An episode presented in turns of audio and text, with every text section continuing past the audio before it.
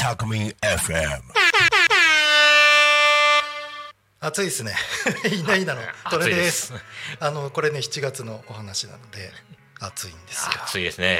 ね。で今日前回ちょっと短かったんで今回ちょっと長めに前回の続き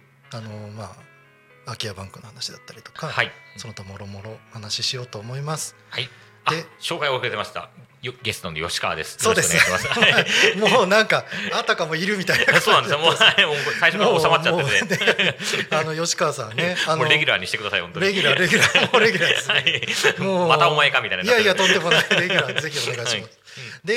でね吉川さんのねフィールドっていうとやっぱ不動産の話が多いんで、はい、ちょっとそれもやりつつもでもう一回ちょっとね実はね今日告知が一つありまして吉川さんの方にやっていただきます。あ、はい。ですね、T シャツを作ったんですよ。まあ、作ったって言っても私が作ったのでトネ、はい、さんが、はい、企画したものを、作ってもらって、まあ、これは試作品なんですけれども、はい、ちょっとこれ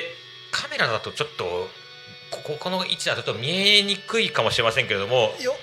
っとね、はい、ちょっと細かいとこはね見れないかもしれないんですけど、はいこれね実は吉川さんにね少しディレクションしてもらったんですよ。はい、ここのねなんか線みたいなのが書いてるのが見えるかもしれませんけどもこの線実はその不動産の登記で使う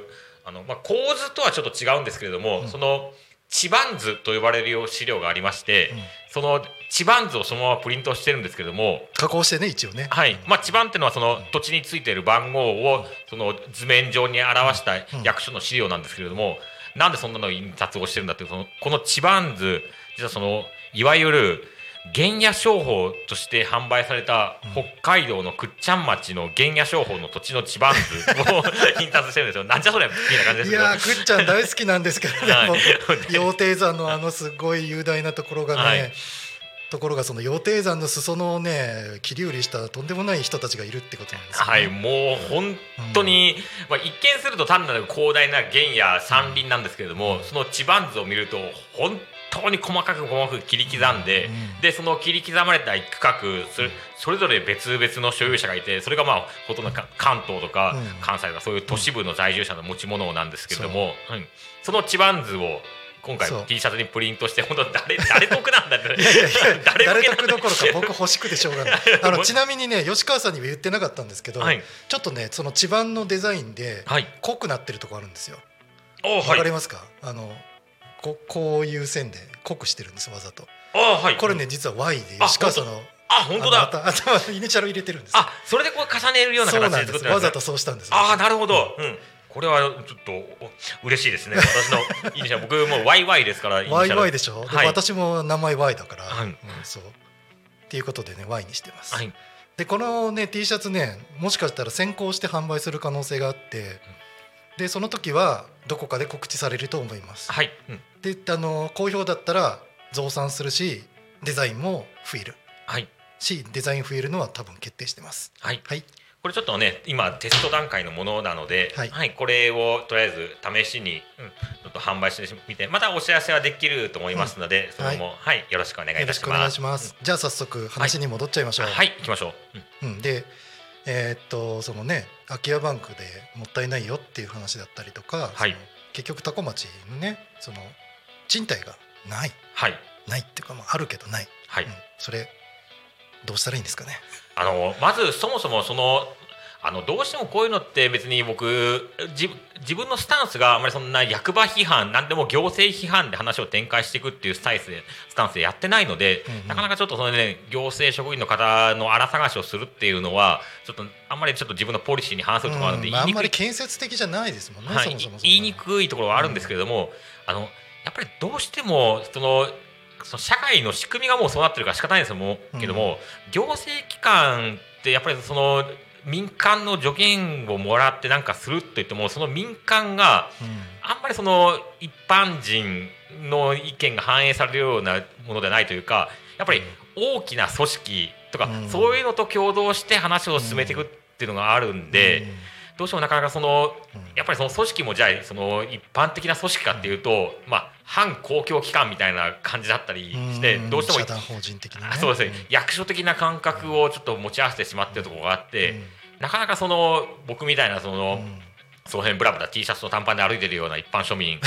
あんまりそういう意見が必ずしも反映されてるかどうかっていうと必ずしもそうではなかったりするんですね、それね、行政サービスでよくあるのがそのサンプリングするですよね、サンプリングする対象をどうするかっていうのは結局サンプリングする業者に委ねられてるんですよ、そうなってくるとね、そこまでじゃあ誰をサンプリングしたのか、はい、かなり大きな違いですよね、そこで偏りが出てきてしまって、なかなかその一般の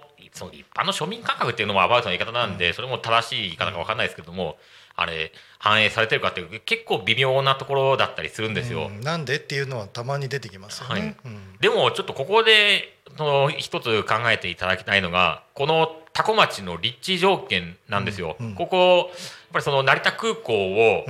利用するのにはやっぱり空港が近くていいんですけれども、素晴らしいですよ、空港までに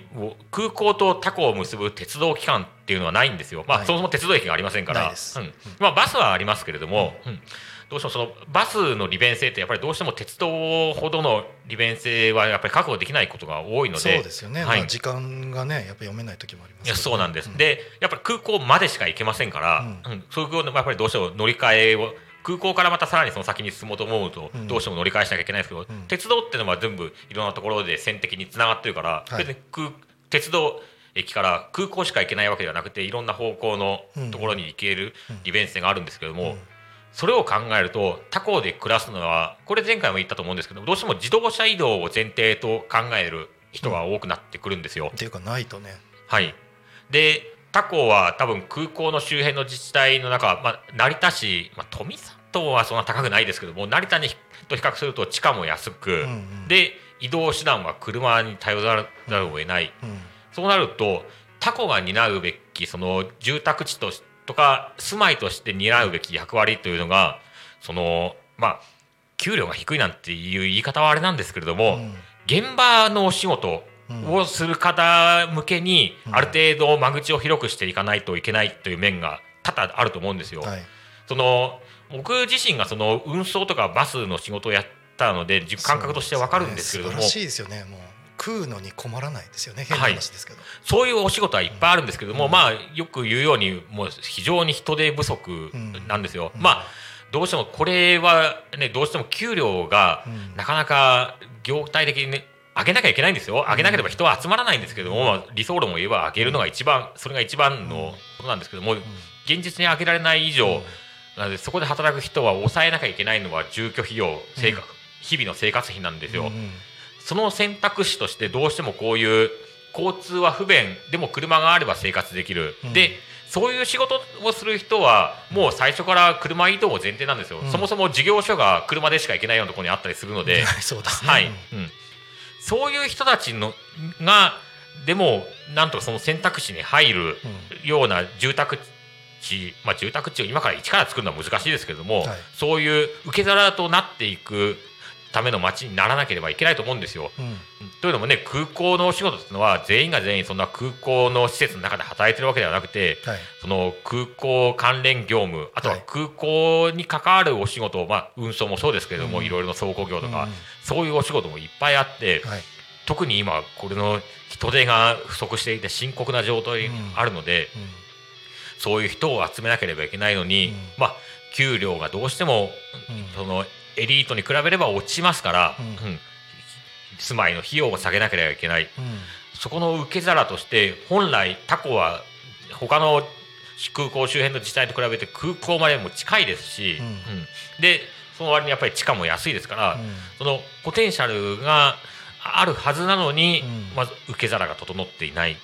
という状況があるんです、でこれが空港周辺全部に言えるような状況だったら、まあある意味いいかもしれないです、でもこれがこの物件が圧倒的に不足しているのが他校とその隣の芝山、つまり空港の滑走路の拡張に伴って、まあそのどうしても影響が大きい自治体で特に顕著なんですけれども、空港周辺の自治体が全部が全部物件不足かっていうと実はもう全然そんなことなくて、うんねはい、別に、はい、探しはいっぱい出てきますもんね。そうなんです。それこそ横芝とかいっぱいありますしね、はいうん、確かに横芝光町って、うん、その空港に通勤するにはちょっと不便なんですよ、うん、僕の家から多分空港、まあ、空港で働く人は車ではあまり通勤しないと思うんですけど、うん、車止める場所がないんで、はいまあ、空港周辺の事業所とかで働く場合、うん、どうしてもうちからだとそうですね車で45分ないし50分1時間くらいは見とかないとダメですね。そうですね朝の通勤時間で考えたらそのぐらいは取らなきゃいけないのでどうしてもその空港周辺 の,、うん、そのベッドタウンとして役割を担うには横芝光町はちょっとその 遠いんですけれども、うん、でもなければ、うん、そっちを選ばざるを得ないんですよ。そういう方もいらっしゃいましたしね実際に、はいうんタコ芝山できればそこで安く見つけられるのがそれが一番なんですけれども、うん、まあなければ、まあ、選びようがないですから、うん、これちょっと今ラジオ始まる前も少し利根さんと話してたんですけども、はいはい、あれ、まあ、住まいに関わるもの必要なのが衣食住で、うん、まあこのうち衣類に関してはまあ今の時代むしろなんかね服余ってしょうがないような時代ですから、うん、まあなんとでもなるんですよ、うんうんで食も別に食わずにそのままずっと我慢しているわけにはいかなくて、うん、で食ここに今もうタコには住民1万5000人住んでるわけですから、うん、その人たちの胃袋を支えるだけの食料の供給は当然あるんですけれども、うん、住まいは我慢すればなんとかなるなんて言われることではないんですよ、はい、さっき言ってましたけど、はい、タコが好きだから野宿するってわけにいかないしそうなんですよ。いくらタコが好きでも住むとこなかったら他の町に住まざるを得ないんですよ。うん、そんなね現実的じゃない、はい、だからそのね例えば私もちょっとお手伝いしてるその移住コーディネート事業とかっていうのも、うん、移住ってかついてるけどさ、はい、それ住むってついてるけどどこに住むよっていう、はいうん、とこなんですよね。むしろそのね、うん、俺は泊でもいいからタコに住みたいって言ったら、うん、むしろ逆にちょっと心配しなければいけないぐらいの状態。心配しないといけないですよむしろあまりもしかしたら歓迎せざるをできない人かもしれない。いろんな意味でちょっとできないかもしれない、はい、ちょっといろいろと大丈夫なのかっていうような心配が出てくるようなところがあるので、うんまあ、それはまあ冗談だとしても、うん、でさっきもちょろっと話しましたけれどもそのタコと芝山は物件不足しててで他の町も周辺の町も物件も不足してるんだったら、まあ、ある意味平等ですよ、はいうん、でもタコと芝山以外だったら選択肢があるという状況は誠によろしくない状況で、よろしくないです、ねはい、結局タコ人知れず本当はタコ芝山で探そうと思ったけれども、うんまあ、見つけられずに、うんまあ、その人知れず他の町を選択していたというような方も、うん、じゃ結構いらっしゃるんじゃないかと僕はいると思う、はいはい、なかなかそういう声ってねその方お一人で決めたことだと、うん、その表に出てこないですから、うん、統計としてなかなか数に上がってこないと思うんですけれども、うんうん結構あるとは思うんですよ。ありますよ。僕もだって何人か知ってますもん、はい、今タコに住みたいけど物件探してて、うん、例えば富里市に住んでるとかって方いらっしゃいますからね、はい、だって本当そうせざるを得ない状況が続いていますから、うんうんうん、だいたいそのだからさっき前々回とかも話したと思うんですけど都会サイズのワンルームで、はい全く人が入ってないような管理もちょっと怪しいようなところ、はい、っていうのは存在はしますよ。ただそこに住むわけにいかないじゃないですか、はいうん、でも実際にはそういうところしか供給が起きてないと、うんうん、でもねだからこれちょっと前の放送とかで少し話したかもしれないですけどもじゃあ新しく人を受け入れるためにその住まいを一から作るのが一番の最優先課題かというと実際のところそうとも思わないんですよ、うん、これがさっき話したところと絡んでくるんですけれどもなんで一から土地を造成してで新築住宅を建てれば当然やっぱりその物件価格っていうのはものすごくそれに反映その手間とかその費用に反映するんですよ、うん、なんせね消費税とかも上がってるから税金上がってるから当然高くなりますよね、はい、一からその建て売りの、まあ、建て売りだったとしても、うん、やっぱりそれを買うにはいくらタコの地価が安いって言っても、うん、建築費用は都会とそんなに変わりませんから、変わらない。買うとなればやっぱり30年35年ぐらいのローンを組まなければ買えないぐらいの価格水準になるんですよ、うんはい、そうなります、うん、そうなるとやっぱりそれを選択できる人っていうのはやっぱりどうしてもみんながみんなそういう選択を取れるわけでもないですし、うん、リスクもやっぱり高いわけなんですよ、うん、いきなり移住で新築を選ぶってよほど予算に余裕そうですよ。いや、はい、僕もちょっとね実は移住する前に見積もり取ったんですよ、はい、大手の住友とかそういうとこ、ね、あそうなんですね、はい、でもねやっぱね建てる金額は全く変わんないです。じゃあどこ削るかっていうとその随分前に言ったんですけど土地代だけなんですよね、はいでもさ土地代削るって言ったら大体ね、はい、変なとこ行っちゃうし、まあはいうん、ましてそこがその上下水道ね、はい、あと電気、まあ、電気はなんとかなるかもしれないけど、はい、下水とかね上水とかあっちの方、はい、あれがない、はい、ただの土地、はい、そうなったら自分で引かなくちゃいけないじゃないですか、はい、引くのいくらかかるんですかっていう話になってきますよね、はいうんうん、それはその30年35年タコに暮らしてちょっとしばらく暮らしてみてもうここのタコで骨を埋めようという方が決断するのはいいんですけども、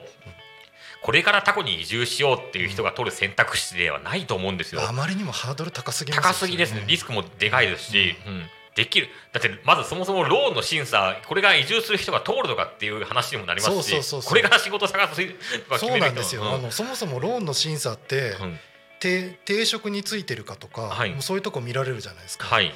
でも移住者でしょって、はい、住居そもそも変わるし、はい、もう変な話ですけど会社だってね変わるじゃないですか、はい、むしろ退職してくるっていう方だって珍しくないはずで、うん、珍しくないはず、はい、全然そうなってくるとじゃあローンどうすんだって35年ローン、はいまあ、いくらねフラット使ったとしても、はいまあ、審査はあるし、はい、その審査の対象の土地がね、はい、もうとんでもないところだったそうなんですよ、はい、担保にならないですからそう、はい、担保にならないのに誰が貸すねんっていう話です、はい、ですからね、そのいつから住宅を作って住民を迎えようなんていう移住者を迎えようなんていうのはちょっと移住策としてはちょっとあまりにちょっとあれ現実からずれてるっていう面があるんですよ、うんうん、となるとやっぱりね、また振り出し戻っちゃって結局そこがやってなるんですけども、今あるものを活用していく方法も模索していかなきゃいけないので、うん、それでさっきも前々回の放送でも話してで、うん、なのでそのアパートの問題があるじゃないですか、うんはい、でこういうアパートって全部が全部そのどうしても人が集まらなくて困ってたかっていうと、実は別にそんなこともなかった、うまくいってたちゃんと普通に稼働したアパートもあるんですよ、はい、でもそのうまくいってる条件っていうのがやっぱりその会社が借り上げてるアパートが維持されてたんですね。ああなるほどね、はい、これは別にタコに限らずこの空港周辺のアパート結構1棟丸ごと借り上げてるケースもありますし、はいはいはい、そのまあ、何部屋かを借りたケースもあったと思うんですけれども、これもなんか幸運にもその選択肢に入ったアパートっていうのはもう常時満室稼働ですね。まあそうですよね、はい、それはだって会社ですからね。住んでる人がいなくても会社が借り上げてる以上は満室稼働ですから、うん、この状態でなんとか維持できてたというアパートがあったんですけども、これもコロナの影響で一回ガサッと、うん、リセットされてしまったんですよ。そうコロナの影響大きかったですよね、はいうん、一時期はその成田の市街地のアパートですらちょっと空室が埋まらなくて困ってるっていうような状況が続いたんですけども、うんまあ、幸いに今ちょっとそんなコロナの影響も、うん、落ち着いてきてね、まあ、だんだん復活してきたんで、はいうん、アパートは、はい、まだ残ってて、まあ、空室はまだ全然解消されてませんけれども、はいうん、そのアパートの使い道、うんまだ住んでる人がいる以上その1棟丸ごとをなんか再利用するっていうのはちょっとなかなか難しいかもしれませんけれども、うん、やっぱり一から作るよりは、うんまあ、なんとか費用はまだまだ抑えられるよぐらいの物件も残ってるはずなので、うんうん、その受け入れるべきもう本当は改装とかそういう言葉あまり使いたくないんですけど、まあどうしてもね厳然としてあるものですから、いやまあだから結局その改装っていうよりも、はい、その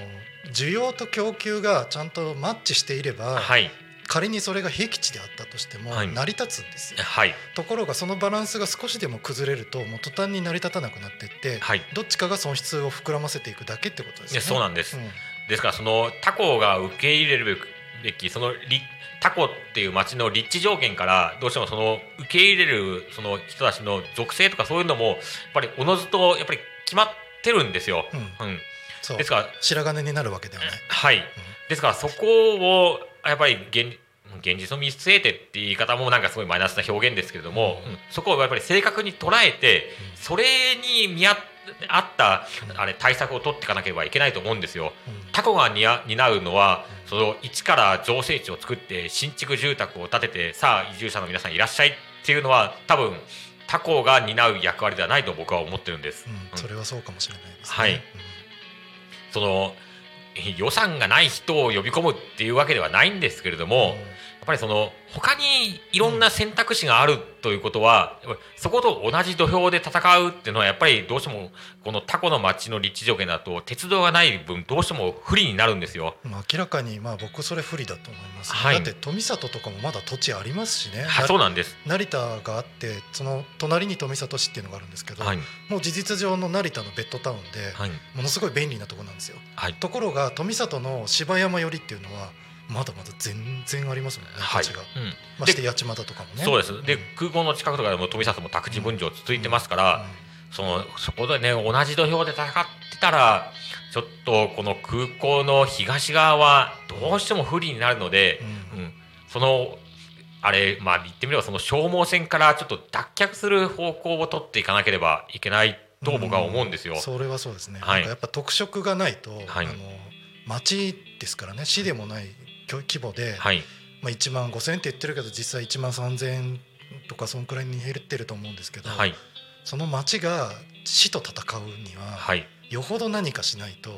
できないし、はい、そもそもだからあれなんですよ、うん、もっとストレートに言ってしまえば、うん、鉄道駅がある町と、うん、がやってることと同じ土俵で戦おうとして勝てるわけがないんですよ。それはそうですね、はい、うん、ですが、まあ、鉄道がないのはもうしょうがない、もう伸びてこないですから、うん、で、まあ、他校の強みを生かせるというところになると、やっぱりその住環境、うん、空港の近くで、まあ、このカメラがねいつも僕らの顔を映してるんでなかなかこのラジオの外の景色がこっち見せたいんだけど、はい、ちょっと1台しかないので見せられないんですけど、この窓の向こうとかがすごいもう田んぼの風景が広がってて、すごい綺麗ですね、はい、非常に気持ちいい環境なんですけれども、うんうん、この空港の近くとかでやっぱりその空港の西側鉄道駅側には、まあ、こういう環境はないことはないんですけれども、そういう環境が残っているところっていうのは物件の供給がもうその都市開発の規制がかかっちゃってて、規制がかかってできないところ、はい、うん、行われないのでなかなかそういうところで新規の物件っても出ませんし、うん、でもその規制がないことが必ずしもいいとは言わないですけれども、うん、他校は比較的安価に容易にこういう環境を手に入れられるというような状態ではあるところではあるんですよ、うん、で多分このいいないいなラジオの不動産のお話になって最初に言ったと思うんですけども、 あれ物件がその足りなくなってるのはあくまで住まいであって、はい、土地の供給はまあ過剰にあるんですよ、うん、はい、ですからこの空いてる土地はあるんですけども、その土地を使うにはやっぱり住まいが必要なんであって、うんうん、まあ、でもこれは裏を返していけば住まいさえ確保すれば安く土地を使えるという環境でもあるんですよ、うん、ここをどうかもうちょっと使いやすい状況、まあ、結局そこを突き詰めていけばね、まず家を供給しろよって話に落ち着いてしまうんですけどもね、だから既存の家のところは、はい、既存のインフラがあるんですよ、はい、だからインフラの投資をする必要がないんですよ。はい、もちろん改修するとかは必要ですけども、はい、新たに作るよりも今のインフラ使った方がいいという場合も多いんですよね、はい、だからそのタコ町っていうのはそのもし町を維持していく、例えば集落を維持していくっていう時に新しく集落を作るんではなくて、はい、集落の維持をして集約していく方に考えた方が、はい、僕は理想的にそっちだと思います。僕もそう思います、うん、はい、うん、結局その新しいものを作るとそこにまたインフラ引かなくちゃいけないし、はい、っていう風になってきてまた大変なことになると思います、はい、でその新しく作ったところが仮に人が集まったとしても、うん、しわ寄せっていうのが必ず寄るんですよ。そうそうそう、だからそうじゃない地域ね、はい、でそこに今あるインフラをじゃあどうするのかと、はい、例えば一人ポツンと一軒家で一人住んでますよと、はい、そこにずっとその電気水道とかね供給していくっていうのをずっとやっていく体力があるのか、はい、うん、まあ、失礼な言い方ですけど、うん、町にその体力があるっていうのは僕はちょっと疑問を感じてて、やっぱそこはね集約していく必要はあると思うんですよ、はい、うん、ですからねそのやっぱりこういうその移住策っていうとどうしてもその、ね、箱物に頼りがちなタコがそうだとは言いませんけれども、行政あの発想としてやっぱりそういうふうに流れがちな、そういう、まあ、社会がそういう仕組みになっているんですよね、うん、その空き家ビジネスって実はそんなに空き家とかってなんかすごい盛り上がってるような雰囲気に興味持って調べてるとそういう風に見えてもくるんですけれども、多分大手の不動産会社ってそんな空き家のこと再利用に積極的ではないと思うんですよ。多分見たことないと思うんですよ。儲かってるところでガチガチ稼ぐ方がいいに決まってますよ、はいはい、あんまりそんな空き家はあったとしても取り壊して新しいものを作るのがメインの商売であって、空き家そのものを活用するっていうのをその誰でも知ってるような大手の事業者が取り組んでる事例っていうのは多分ほとんどないはずなんですよ、うんうん、聞いたことないですね僕は、うんうん、ですからあんまりそのね、でもどうしてもその行政がアドバイスを来たがるのはそういうどっちかというと 実績がある、まあ、企業にしろ団体にしろ、うん、そういう方の意見をどうしても取り入れたがりますから、うんうん、どうしてもその意見に偏りがあるというか、うん、なんか他でも、まあ、全部は、ね、見えないってことですよね、はい、他でも聞いたことがあるような、うんうん、その対策に偏りがちという体質は多分これはもう行政職員の方も、はい、僕が指摘するまでもなく一番痛感していることだと思うんですよ、うんうん、どうしても右に習い道的な、はいうん、発想に なってしまう仕組みになってるんですよ、うん、これ職員さんの責任だとは思わないので、はい、僕もそのことについて個々の職員さんの熱意をどうこうなんていうつもりは全くないんですけれども、うんうん、そこから脱却していくのが、うん、非常に必要だなと僕は思ってて、うん、その町にやっぱり根ざしたっていうかその町に合った政策をしていかないと、はいね、それこそ本当に埋没するしその罠に落ちちゃうんですよね、うんうん、で僕ね今回このラジオこれで今回も含めて何回か出演させてもらってて、まあ、ここのラジオ放送収録はその控え室のところもあるんですけども見ててすごい羨ましいなって思うのが、うん、結構その移住者同士のコミュニケーションが強いんですね。あ強いですよ、はいうん横島いかね町こういうコミュニティ FM というのがないですし、うんまあ、もしかしたらそういう移住、ね、みたいなコミュニティがあって僕が相手にされてないだけかもしれないんですけどもいやいやいや、はいまあ、限界にね迫られてる限界集落だからもしかしたらね、はい、あんまりでもそう特にその、ね、行政に関係のある方も一緒に交えて、うん、そういうコミュニティが盛り上がってるっていうのは多分どこの自治体でも起きてるという状況ではないと思うんですよ。そうですよ、はい、レアなケースだと思います、はいそのもしかしたらこれがあまりにも物件の供給が不足してるからこそその情報交換が活発になってる面もあるかもしれませんけれども、うん、この移住者同士のコミュニティとか情報もその関係性というのを生かさない手っていうのは絶対僕ないと思うんですよ、うん、自分はね生かそうと思ってます、はい、自然発生的にできたものなのかもしれませんけれども、うん、これを生かしてなんせそこの地に足をつけている移住者の方々の生の声なわけですから、うんこれねうんはい、僕はねちょっとよそから飛び入りで参加しているところですけれどもまあ置かれてる状況はあんまり変わらないので横芝光町も多古町も、うんうん、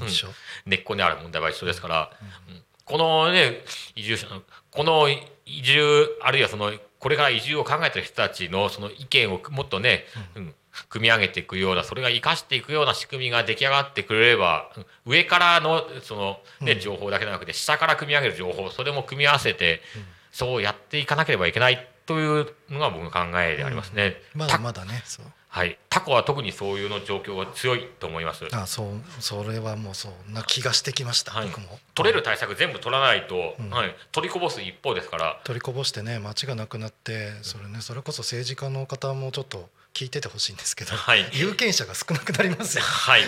そうだね票集まる票も集まらない票集まる票も集まんないですよ、はいはい、なんでそのねまあちょっと今日もねなんかディープな話になりましたけど、7月ね次回もねできればやりたいと思うんでよろしくお願いします。ぜひよろしくお願いします、うん、引き続きねディープなゲストをお迎えして、はいまあレギュラーもうこれレギュラー吉川さんレギュラーとして、はい、もう一人別にいてもいいんですよ、いてもねあといいんですよ、ね、もう何人もいてもいいんで、はい、またもうちょっと強い個性の人とかね出てきてもいいんじゃないかなと思います、ねはい、僕追い出すぐらいもう僕の強い方でまたお前がみたいになってるあれなんで追い出してもらって追い出すぐらいの勢いの方もねぜひお願いします、はい、吉川さんもねなんかまたもしかしたら著作されるかもしれないんで、はい、一つその時はよろしくお願いします、ね、はいよろしくお願いします、はい、じゃあまた今日もいいないいなありがとうございました。ありがとうございました。